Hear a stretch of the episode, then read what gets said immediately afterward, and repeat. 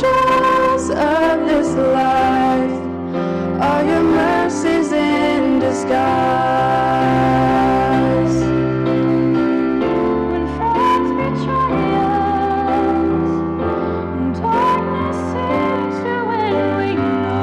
The pain reminds this heart that this is not all.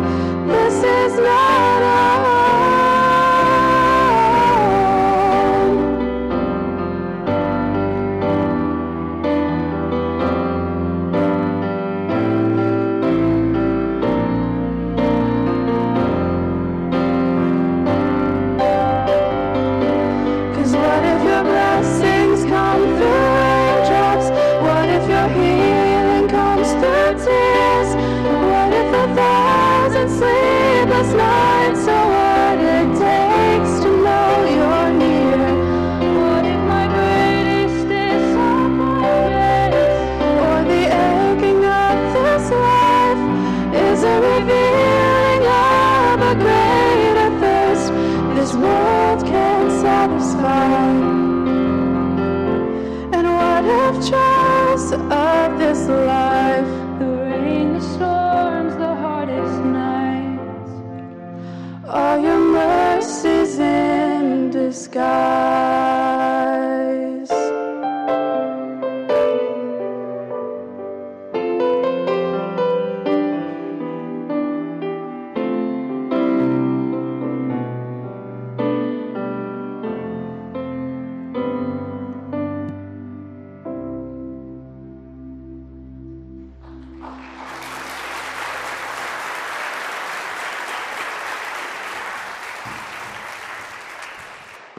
Thank you, ladies, for your ministry this morning.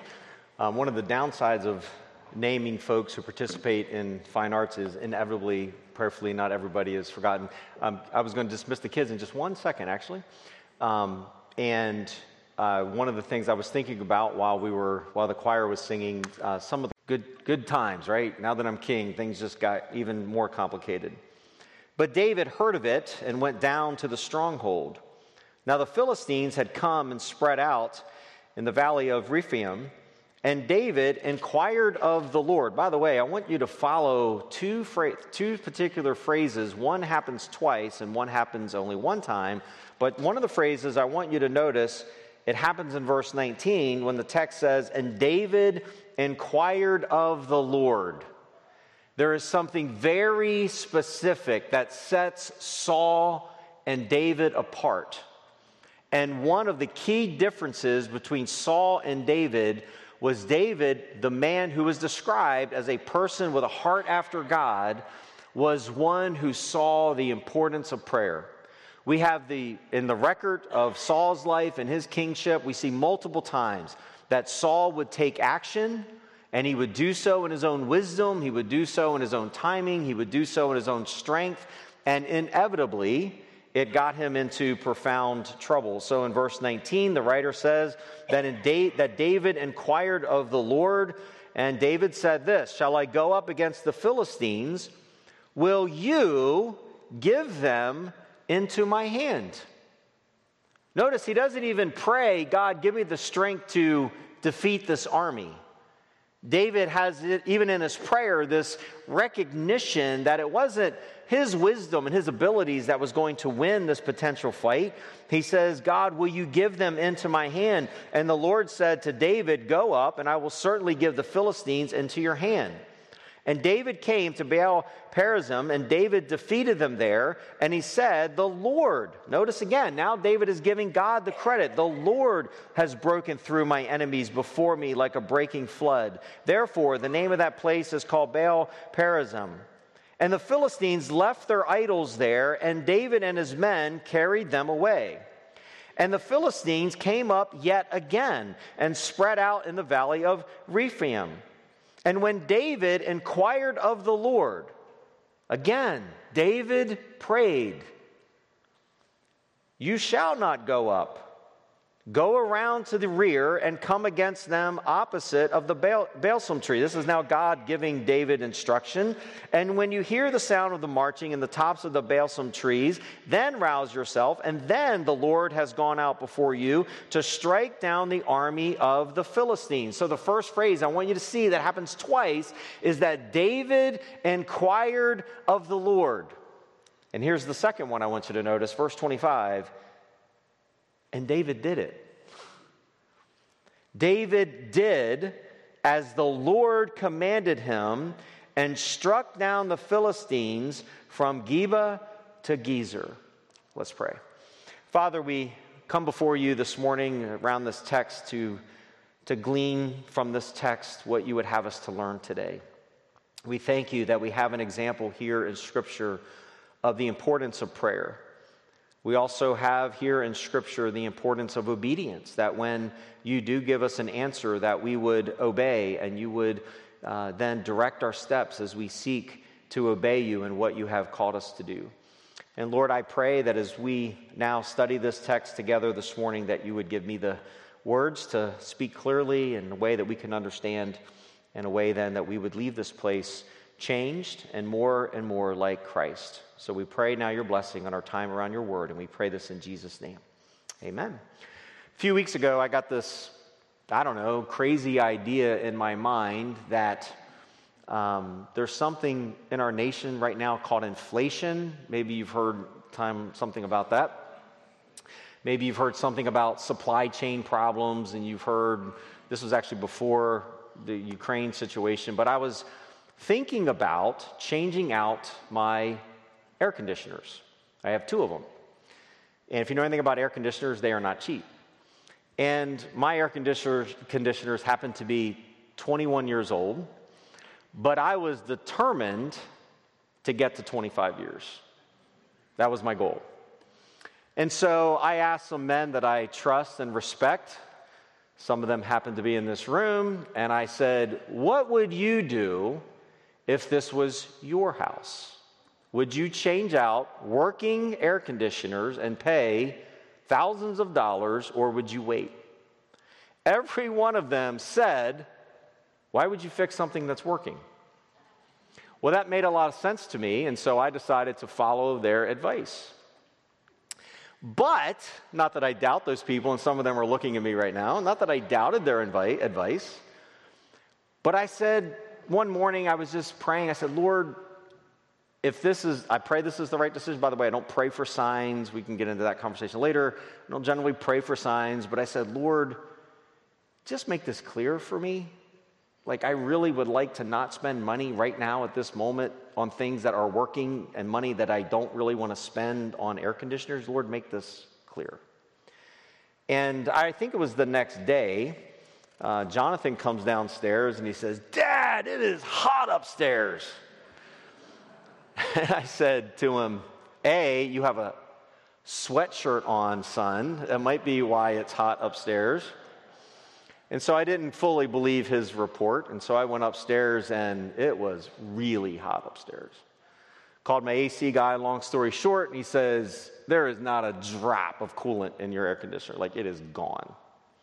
I said, well, we can just fill it and fix it, right? And he goes, sure, if you want to throw money down the drain, go ahead. You can fix it, but you're wasting your money. Long story short, we have two brand new, modern-looking air conditioners, heaters that are now heating and cooling our house. This isn't about air conditioners, and it's not about making decisions necessarily. It is, however, about, do we come before the Lord in times when we are facing decisions? Do we come to the Lord in prayer on a regular basis? Has your prayer life become a grocery list that you just come before the Lord saying, well, today I need eggs, milk, cheese, and whatever, and you're going to give it to me by the end of the day? Is prayer just the emergency exit in your life that when you get into a jam that you don't have the answer to, you don't know the solution, you have now no other option? So I'll just sprinkle a little prayer in and hopefully and prayerfully get what I want. We're talking about being equipped for life and leadership. in this chapter. And if we are going to be equipped for life and leadership, one of the key components to living a life that is obedient to God, that is equipped, that is prepared to be effective, as David had human preparation, but David never overlooked the importance of prayer. Because of David's years of experience, he was prepared, humanly speaking, to be king. But David understood that having certain skills and certain abilities was not enough for him to be a godly king, a quote-unquote successful king before the Lord. So life and ministry that brings glory to God must be bathed in prayer. Now, when we look at kind of the historical context of 2 Samuel 5, we see that the Philistines here understand politically where David is. He has just become king. He is a newly crowned king over a combined nation of Israel to the north and Judah to the south. David has been preoccupied with moving his capital from Hebron to the south to Jerusalem.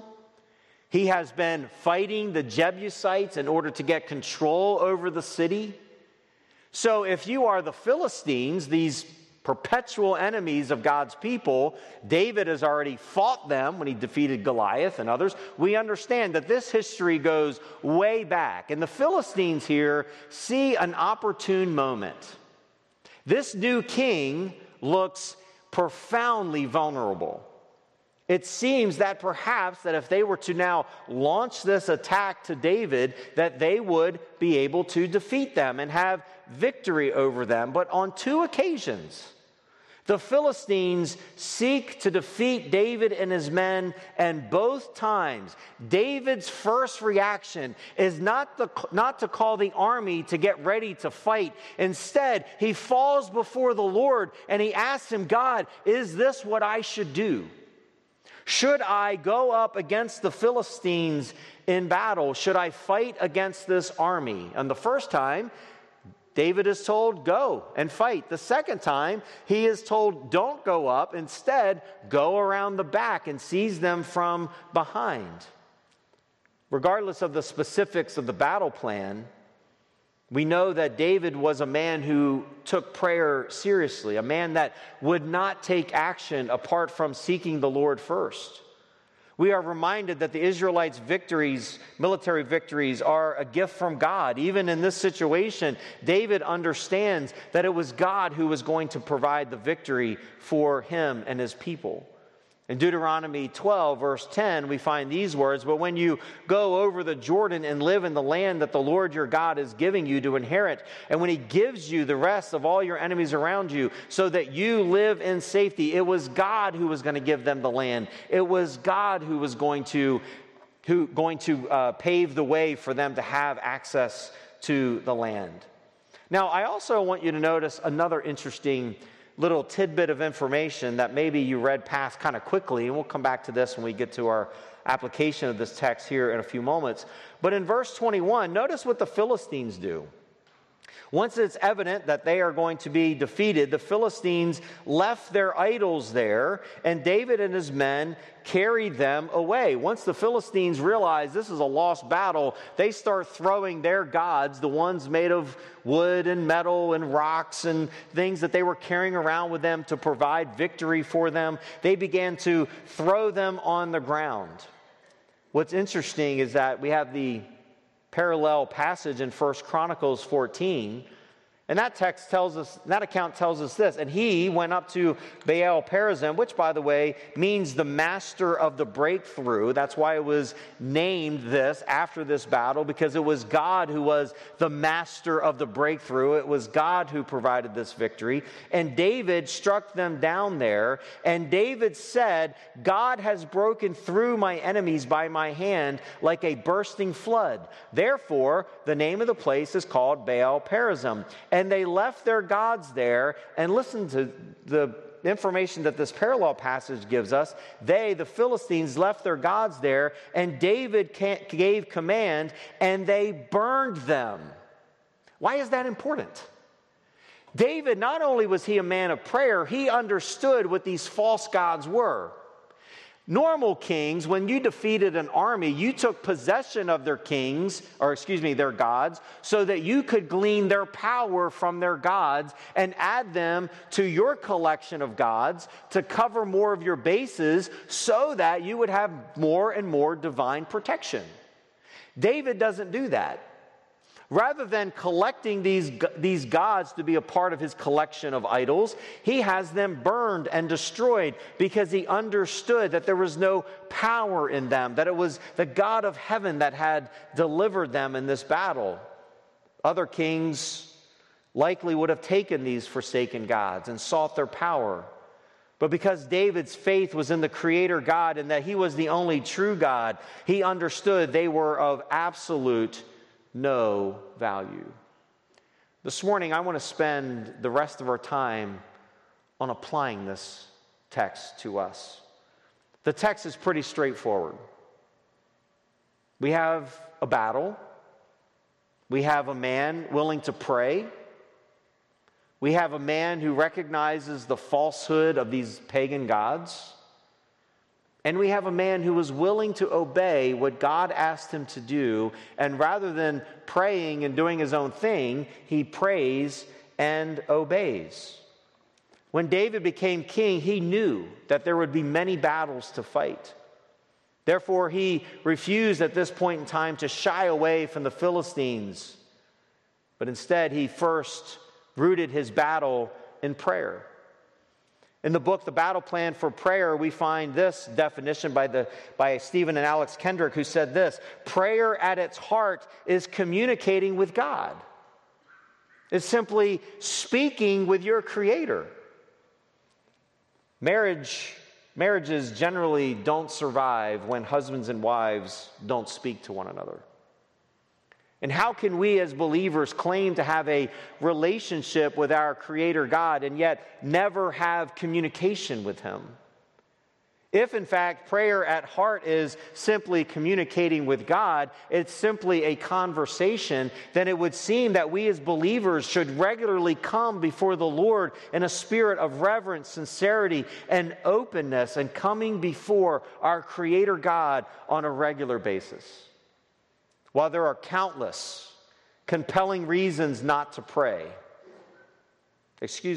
There are countless compelling reasons to pray.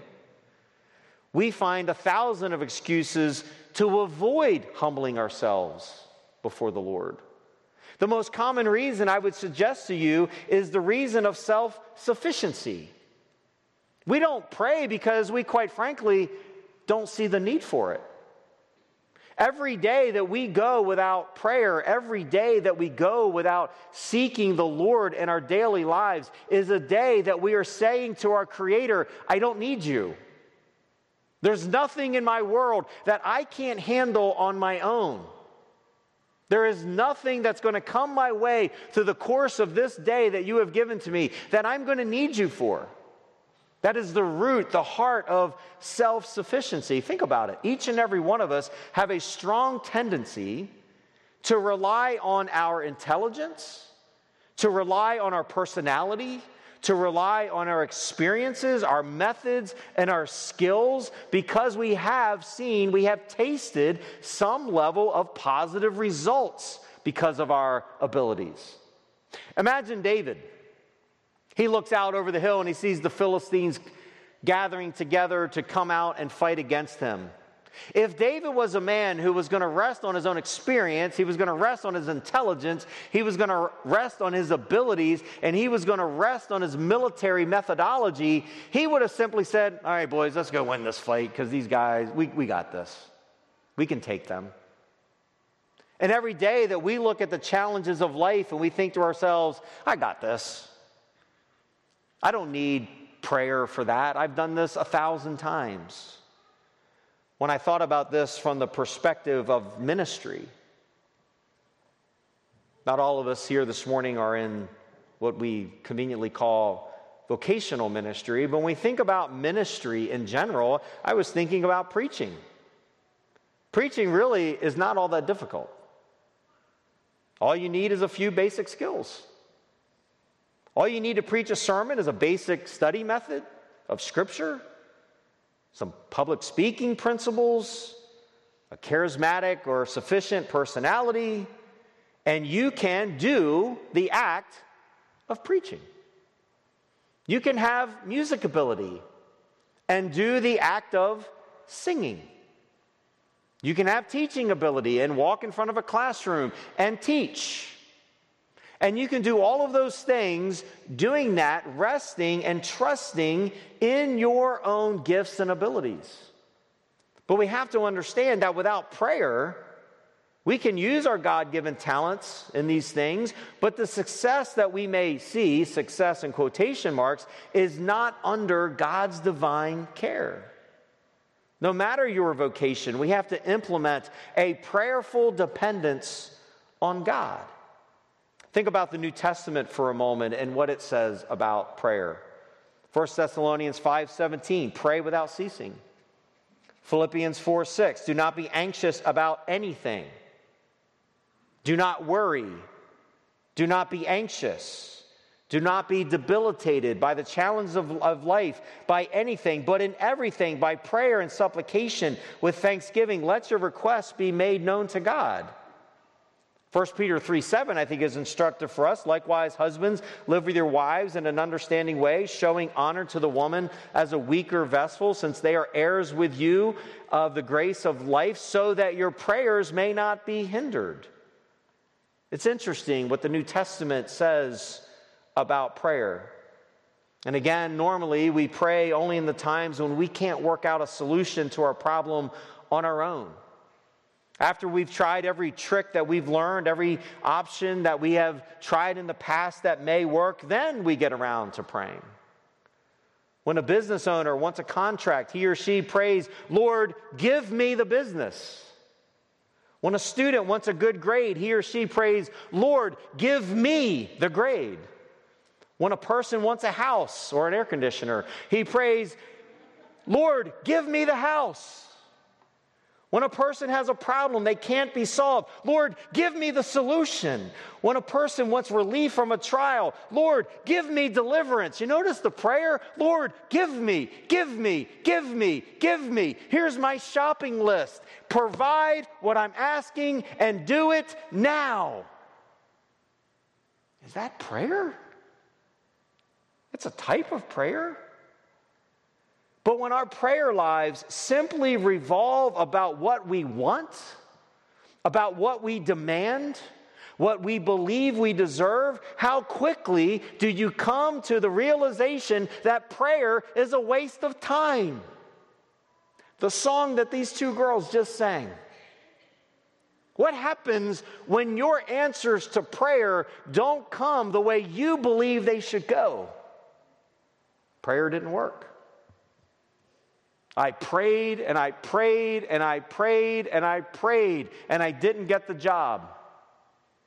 I prayed, and I prayed, and I prayed, and I still got a C. I didn't study either, by the way. We quickly fall into this trap when prayer becomes a grocery list that when I get home and my cart is empty, I come to the realization prayer is a waste of time. The desire to get what we want from God, if we're honest, dominates most of our prayer lives. Prayer becomes more effective, I would submit to you, when we stop using prayer as a way to get what we want, and instead focusing our prayers and our attention on obeying God's commandments. A.W. Tozer said this. By the way, his book on prayer, in my opinion, is the best one I've ever read. He said, prayer is the respiratory function of the church. Without it, we suffocate and die. We are commanded to pray. We know that. We understand that. So I'm going to do something I don't do often this morning. I'm going to give you 10 prayer requests that I try to pray every day. Not because they're inspired, not because they're perfect, not because the list is what you need to do. I just want to illustrate how the Lord has been working in my personal prayer life and in my life of my top 10 prayer requests that I try to pray for each and every day. Number one, Lord, remind me of your majesty. Prayer is not simply the means through which we get everything we desire. Prayer directs our hearts and our thinking toward God and toward his holiness. Psalm 145, verse 5 says, "On the glorious splendor of your majesty and on your wondrous works I will meditate." I love Exodus 33, verses 17 and 18. "And the Lord said to Moses, this very thing that you have spoken I will do, for you have found favor in my sight, and I know you by name. And Moses said, please show me your glory." When's the last time you prayed that? Lord, today, all I want from you is to remind me of who you are. Remind me of your awesomeness. Remind me of your glory. Remind me that apart from me, I can do nothing. Remind me, God, that this world is not mine, it's yours. Remind me, God, that my circumstances are in your sovereign care. God, please show me today your glory. I don't know what works for you, but I'll tell you what works for me. When I walk out and I see the moon in the sky, and the sun coming up on the horizon, and I see the beauty of God's creation, I am reminded each and every day, God, you are majestic. This world belongs to you. Do you start your day that way? I didn't for a long time. But I try hard. The first words of my prayer every morning is, Lord, remind me of your glory. Number two, Lord, please forgive me of my sins. I'm more specific than that. I won't do that in front of you. Not a day goes by that you don't sin. Not a day goes by that I don't sin. God's grace is not a license to sin. Therefore, we are to repent when we sin against God.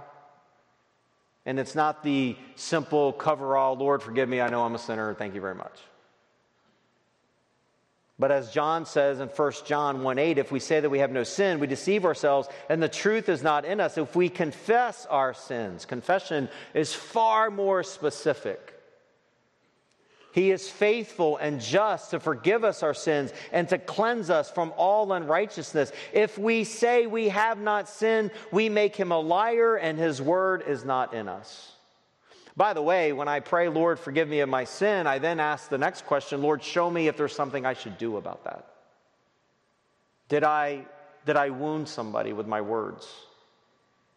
Did I do something that was real or perceived, understood to be an insult to someone? Lord, if there is someone I have offended, please, God, reveal that to me. Number three, Lord, fill my heart with the grace that I need to love other people. As redeemed sinners, we must admit that we do not consistently love our neighbors and enemies as we are commanded. In order to love our neighbors and enemies as ourselves, we need the grace of God and the empowerment of the Holy Spirit. I've said this for a long time. The person in your life that gets under your skin the most is a gift from God.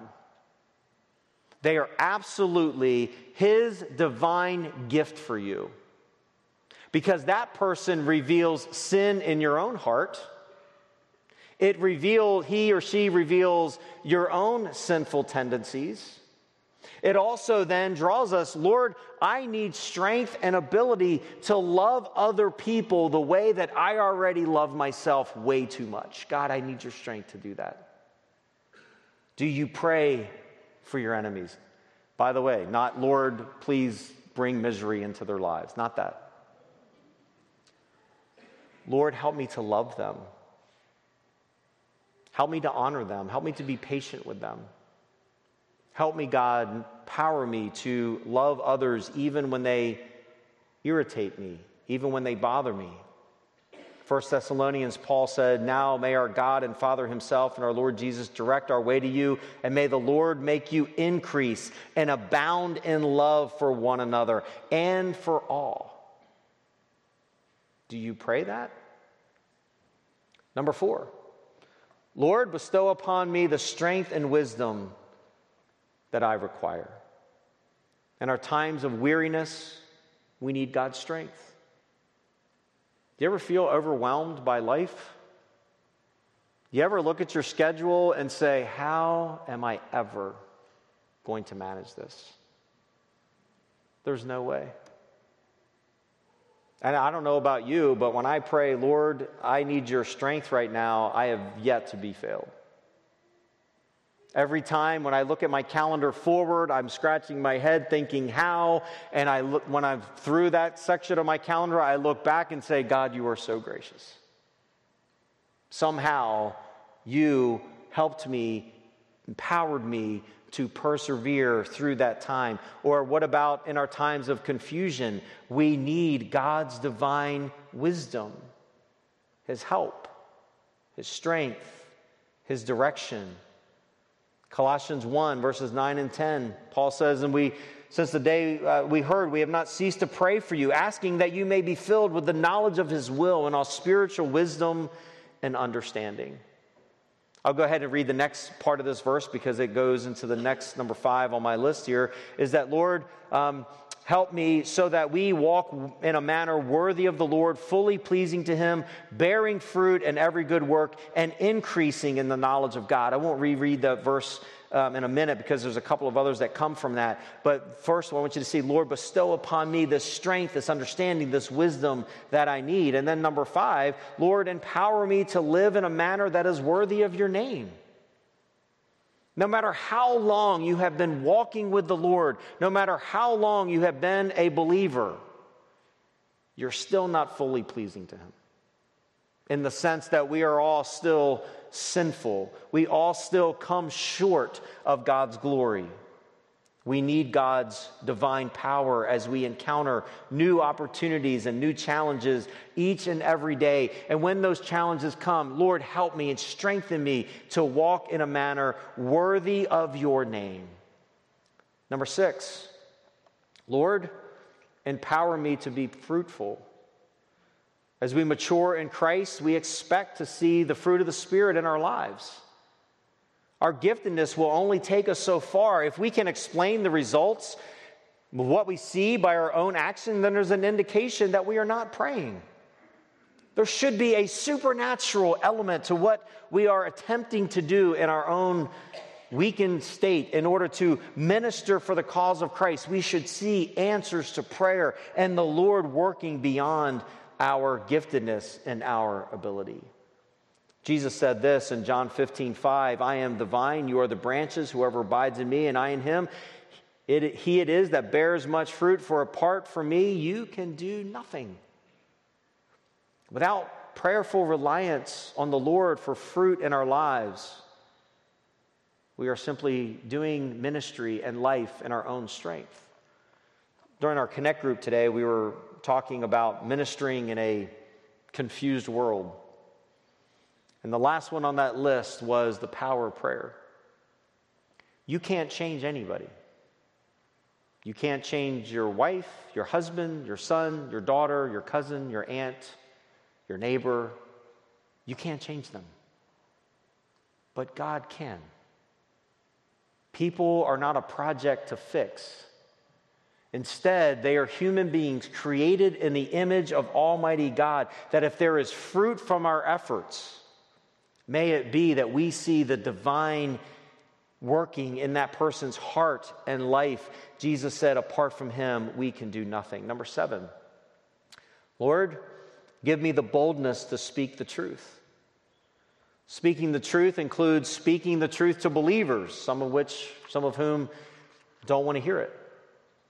But God, give me the strength to speak what is true to fellow believers, even when it's not convenient or easy. God, give me the power and the strength to speak the truth of the gospel to those who do not believe and might reject the gospel. God, give me strength to speak the truth. Then number 8, Lord, protect me from evil, knowing that we will meet opposition, hostility, and temptation. We need God's protection. Why, friend, are you shocked when temptation comes your way? Why are you unprepared when temptation comes your way? Why are we shocked when hostility comes our way? Why are we shocked when division happens or when conflict happens? Those things, Jesus said, are to be expected. But Lord, protect me from evil. In Matthew 6:13, in the sermon in the Lord's Prayer, and lead us not in temptation, but deliver us from evil. Number 9, Lord, provide for me what I need today. God has promised to meet our daily needs. His provisions are sufficient for this day. I love Proverbs 30, verses 8 and 9. Give me neither poverty nor riches. Feed me with the food that is needful for me, lest I be full and deny you and say, who is the Lord? Or lest I be poor and steal and profane the name of my God. And then my final one, number 10. Lord, empower me to be generous with my time, talent, and money. Our culture is one of excess, isn't it? And many sections of our economy are fueled by dissatisfaction and discontentment. Scores of Americans seek worldly possessions as a means to numb their souls. And while material possessions provide this temporary relief and pleasure, they cannot produce lasting satisfaction in our lives. Psalm 112, verse 5 said, it is well with the man who deals generously and lends, who conducts his affairs with justice. Last Wednesday night in my Wednesday night class, we talked about the issue of generosity. And actually, to warn you, I'm going to do a message along a similar vein very, very soon, potentially even as early as next Sunday. And in my preparation for that Wednesday night class, I came across a very interesting statistic. The giving rate of believers today in 2022, you ready for this?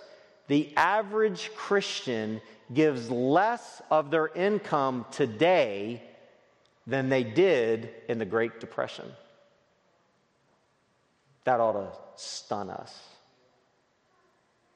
I won't give you the exact number. If I do the message next week, I'll give it to you then. Less than the Great Depression. Lord, I don't know about you, but Lord, help me to be generous with my time, with my talent, with my money. For most of us, generosity doesn't come easily. So those are my prayer lists. Yes, I pray for specific needs. I pray for people in our church. I pray for people in my family, for their health needs and that sort of thing, of course.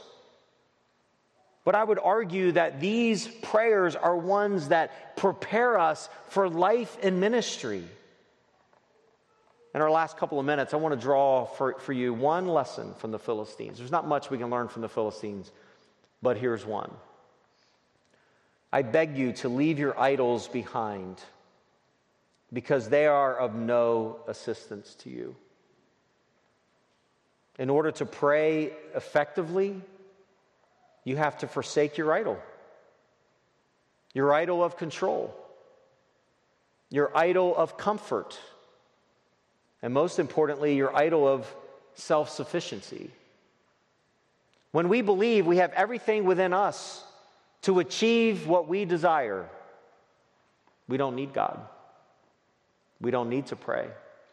We don't need his wisdom, his direction.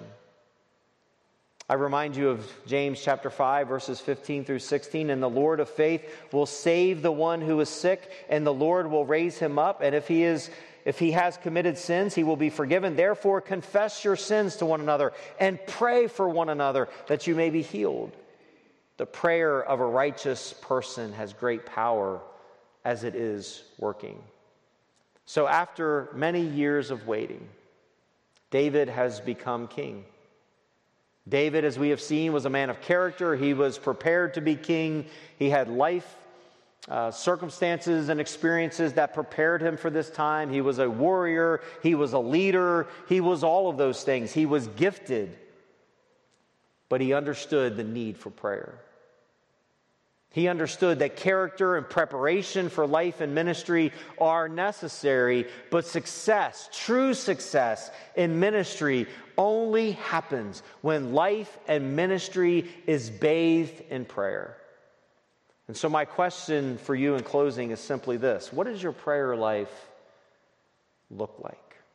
This is one of those, if you will, topics that it's easy, because I think all of us are probably feel insufficient in our prayer lives, and I don't mean to kind of compound that, but I ask you to think sincerely, what is your prayer life like? Lord, thank you for this day. Help it to all really go well. Thank you. Amen. Lord, help me drive really safely and get there safely. Thank you. Amen. Lord, I got this really big problem. I would appreciate it if you'd handle it in the next 25 minutes. That'd be great. If that's our prayer lives, might it be that's why we're not seeing God do miraculous things? If, in fact, Mr. Tozer is correct, that prayer is our respiratory system, is that why we're suffocating? Is that why we are spiritually shriveled and dying? I implore all of us to pray in such a way that prepares us for life and ministry, so that when something great happens, we make sure all the glory goes to him. Let's pray. Father, we thank you this morning for this text and this reminder in all of our lives of the need of prayer. God, I pray now that as we observe baptism, we thank you for those that are coming now to follow your lead in baptism, that we would be reminded of the importance of baptism, the importance of salvation. And so God, bless now these last few moments of our service, and as we sing in just a moment, I pray that you would help us to respond as you're working in our hearts today, and that we would respond in such a way that brings glory to you. And we pray this in Jesus' name. Amen. We're going to ask Pastor West to come and lead us in a song of response. As always, you can come pray here at the front if you want, or pray where you are, or if you want to talk with someone, we can certainly arrange that as well. And then in just a moment, we'll be observing baptism.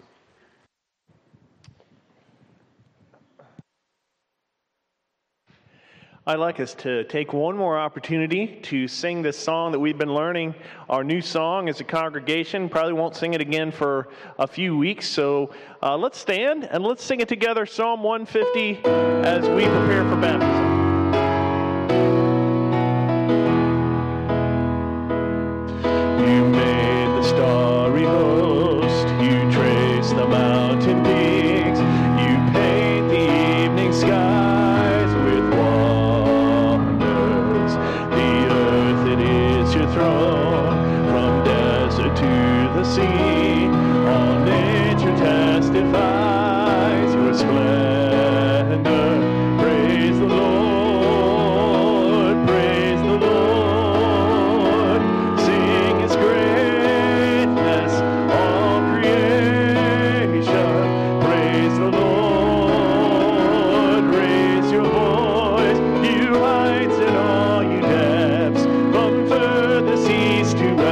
Let everything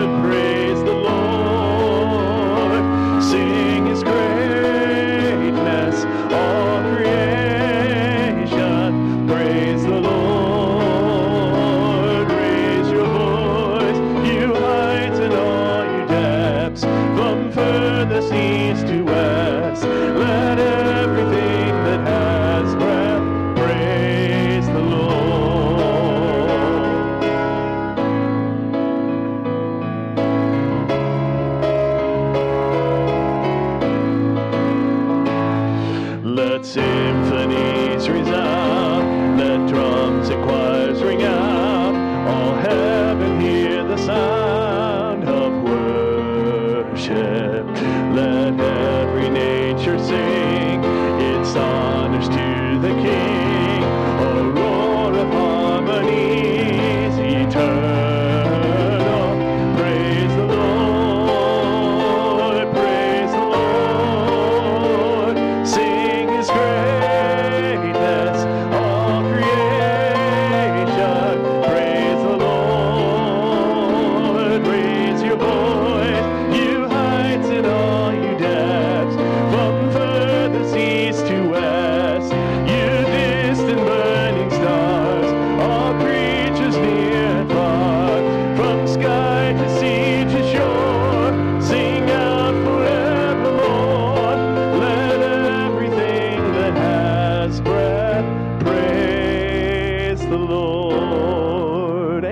Singing that well, you may be seated.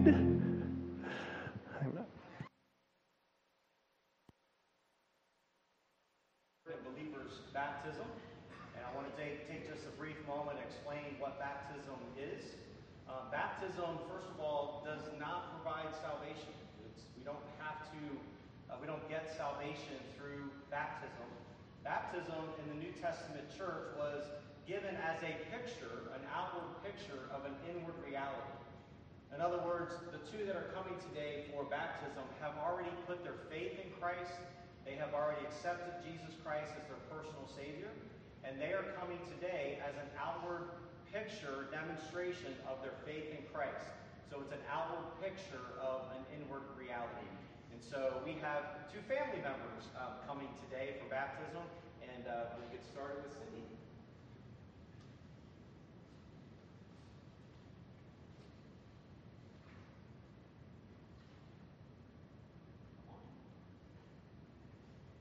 Cindy, many of you know her as Carrie Bloom's mom. Is that okay? So Cindy, do you know Christ as your personal Savior? Yes, I do. And you know for sure that should the Lord take you home, take you today, you know you would be with Him for all eternity, and you want to live for Him as best you know how and for all the rest of your life. So Cindy had talked to me this week and had never been baptized by immersion. And so asked to do that here with us today. So Cindy, it is based on your profession of faith in the Lord Jesus Christ that I baptize you in the name of the Father, Son, and Holy Spirit.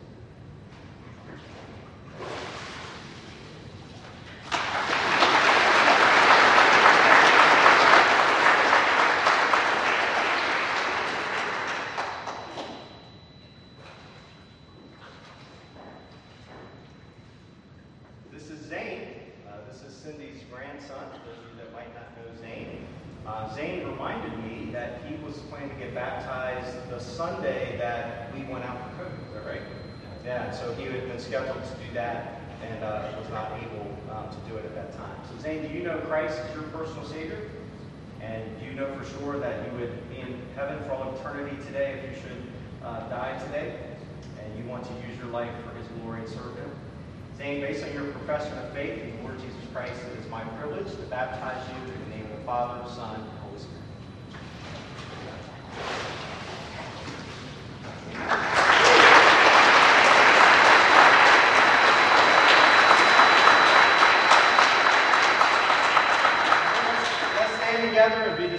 With one last word of prayer. Father, we thank you so much for these two fine folks that have come and shared with us their faith in Christ and publicly now followed you in believer's baptism. I pray that maybe there's some here today that has never yet put their faith in Christ, that maybe they would believe and come to know you personally. And there may be some who have never followed the Lord in baptism. I pray that today they may do that soon in their spiritual walk with you. Dismiss us now to your blessing, and we pray this in Jesus' name. Amen. God bless you. Have a great day.